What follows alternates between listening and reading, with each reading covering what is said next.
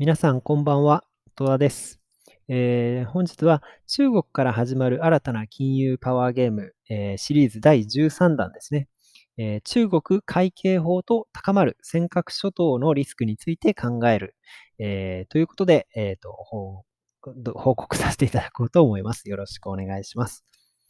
え中国会計法、えこれは海の警察の法律というふうに書くんですけれども、えー、中国の会計ですね。会計が、あまあ、職務内容、それから責任の所在というのを定めるもので、これがあの今月1日にですね、施行されました。で、まあ、私調べた範囲ではですね、あの、これまでにこういった会計の行動をあの細かく規定した法律っていうのはなかったと思うんですけれども、まあ、あの初めてまあ施行されたと。で、この法律って、まあ、別にその会計の行動を規定しているだけなんで問題ないというふうに思うかもしれないんですけれども、これがあの尖閣諸島問題などに大きく影響するんじゃないかっていうことで、まあ、非常に今取り出されているというのが実態です。で、ちょっとですね、論点をいくつかお話をしていきたいというふうに思います。で、えっと、こちらの内容なんですけれども、あの、恐縮なんですけれども、有料にさせていただいているので、本当にちょっと一部抜粋ということでお話をしていきます。で、えー、会計法の原文をですね、私、まあ、結構全部は言い過ぎかもしれないですけど、まあ、さっと目を通して見て、で、要点をですね5、5分あったんですけれども、その5分をちょっとお伝えしようかなと思います。でまずこれ、第1条ですけど、会計機関の職責を規則し、保障するため、また国家主権の保護、安全と海洋権益、えー、公民の保護、法人とその他組織の保護を目的として法律を制定します。まあ普通ですけれどね、まあここに職務を、あの、内容を規定していると。第2条、ここからですね、人民武装警察部隊の会計部隊がすなわち、会計機関であり、海上の権益保護と法の執行の責を負っていますと。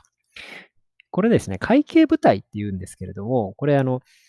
行政を執行する国務院のですね、国防部というところに所属しています。で、実はもう一方で、えっと、軍事を一任される中央軍事委員というところにも所属してるんですね。つまり、この会計部隊って国防部と中央軍事委員の2つを兼務してる部隊なんです。ちょっとそこの兼任してるということだけ覚えておいてください。で、第11条。会計の管轄区域、管轄区域ですね。は、海上の権益を保護するために合理的に描写及び調整され、行政によって制限されない。どういうことかっていうと、行政っていうのは国防部を指すんですね。で国防部の指示よりも中央軍事委員の指示が優先されるという意味に見えます。なので、えっ、と、これ、中央軍事委員のトップっていうのが、えっ、と、習近平さんですね。で、国防部のトップが李克強さんなんですけれども、まあ、習近平さんが軍に関して、まあ、権益保護だというふうなことを言えば、まあ、それが優先されるということが書いてあると。で、えっ、と、中国が示すところのこの管轄区域っていうところなんですけれども、これがすごい重要で、あの、まあ、尖閣諸島が含まれてるんですね。で、その、まあ、なんでそう思うなのかっていうのは、ちょっとまあ、本文には書いてあるんですけど、ちょっとそこは、あの、割愛させていただきますけれども、尖閣諸島も含まれて管轄区域と言ってると。で、それは習近平さんの、がもし指示をすれば、もう、えー、まあ、それが優先されるということが書いてあるということですね。で、えーと、第12条1項、我が国の管轄地域を巡回し、主要な島とサンゴを守り、海上の境界線を管理保護し、国家主権、安全、海洋権益に危害を加える勢力を警戒制止し排除すると。要はですね、これ尖閣諸島に日本の、えー、保安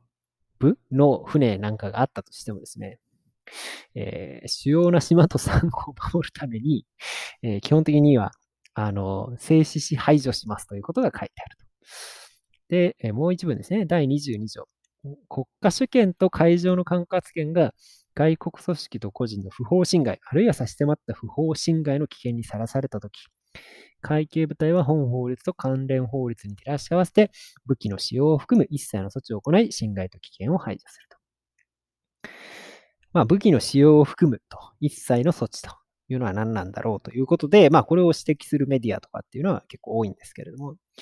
まあ、まあ、武器の使用を公に認めたということになります。で要はですね、これまとめると、中国側っていうのは、あくまで海洋権益の保護と国家主権の安全を目的として、自国が認識する、まあ、中国が認識する管轄海域、過去含む尖閣諸島に関して、武器使用を含む一切の措置を公に認めたっていうことなんですね。で、本文だとここからじゃあ日本と中国ってなんでその尖閣諸島に対してこんなに意見の相違があるのかとか、で、その元となってるのはどういうことなんだとか、あとどっちの主張が強いのかっていうことがあの書いてあります。もしご興味ある方はですね、あの、まあ、えっ、ー、と、フーミーさんのメールマガで戸田雄大というふうに検索していただければ出てくると思うので、まあ、見ていただければですね、まあ、あの、尖閣問題ですね、だいぶわかると思います、これ。あの、かなり。まあ、自分にもとってもチャレンジングだったんですけど、頑張って調べたので、まあ、もしよかったらですね、見ていただければ嬉しいです。今日はこんなところで終わりたいと思います。ではでは、また。